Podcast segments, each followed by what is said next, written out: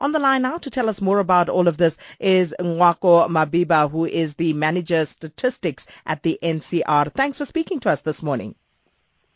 Good morning, Sakina, and good morning to our listeners. Now, Mr. Mabeba, if the National Credit Act is there to ensure that creditors lend responsibly, how did it happen that consumers ended up so indebted? I think of the 1.6 trillion that you spoke about, almost 52% is towards mortgages, which is not a very bad picture.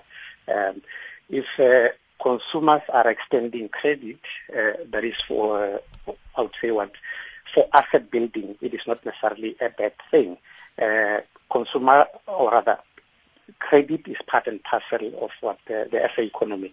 It just needs to be extended in a responsible manner.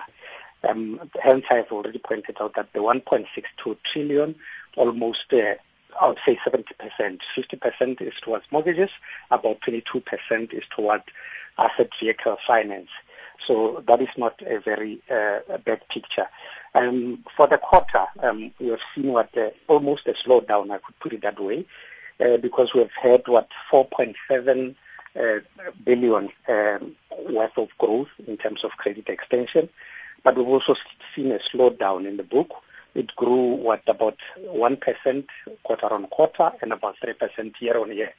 And if you look at the appetite for credit, I think there's still appetite for credit out there in the market. We can see that from the number of applications, they've grown by 1.7 million, but the rejection rate at the same time has also grown to 56%, which implies that our credit providers are, I would say, stringent in their lending criteria, hence the slowdown in credit that has been extended.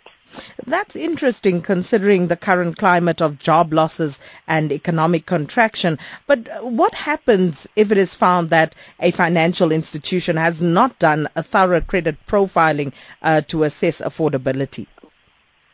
I mean, you'd recall that prior to the implementation of the new regulations, we had principles that talked to affordability, but they were not prescriptive, which was a loophole in the previous NCA.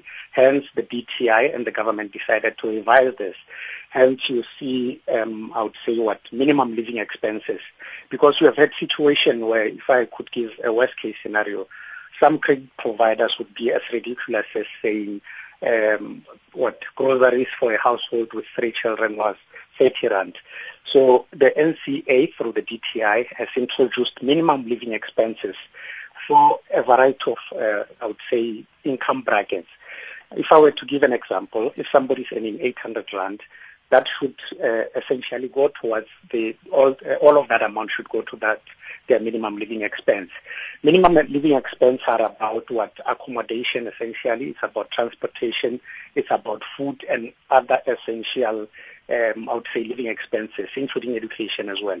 So we have set, I would say, a table to determine at least the minimum living expenses. That does not exclude other things like I would say your debt obligation, compulsory usage of a bureau. Credit providers need to include all of that when they do the assessment so that you, as a consumer, you eventually get credit that you can afford and not get over indebted with more credit that you cannot afford.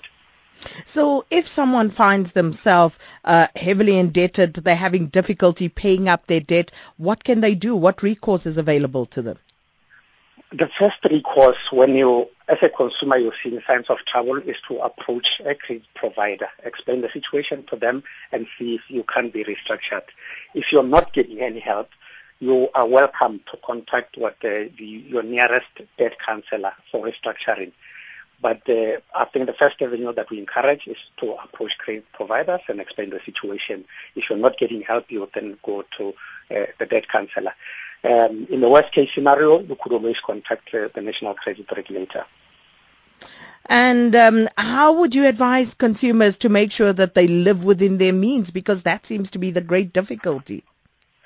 Unfortunately, I think it applies to all of us. It's just here there's a gap between what we do in practice. Rather, you could draw down a budget and not stick to it. So I think one of the the recommendations that our education department always does is to advise consumers to draw up a budget and stick to it, because it's one thing drawing it and not sticking to it.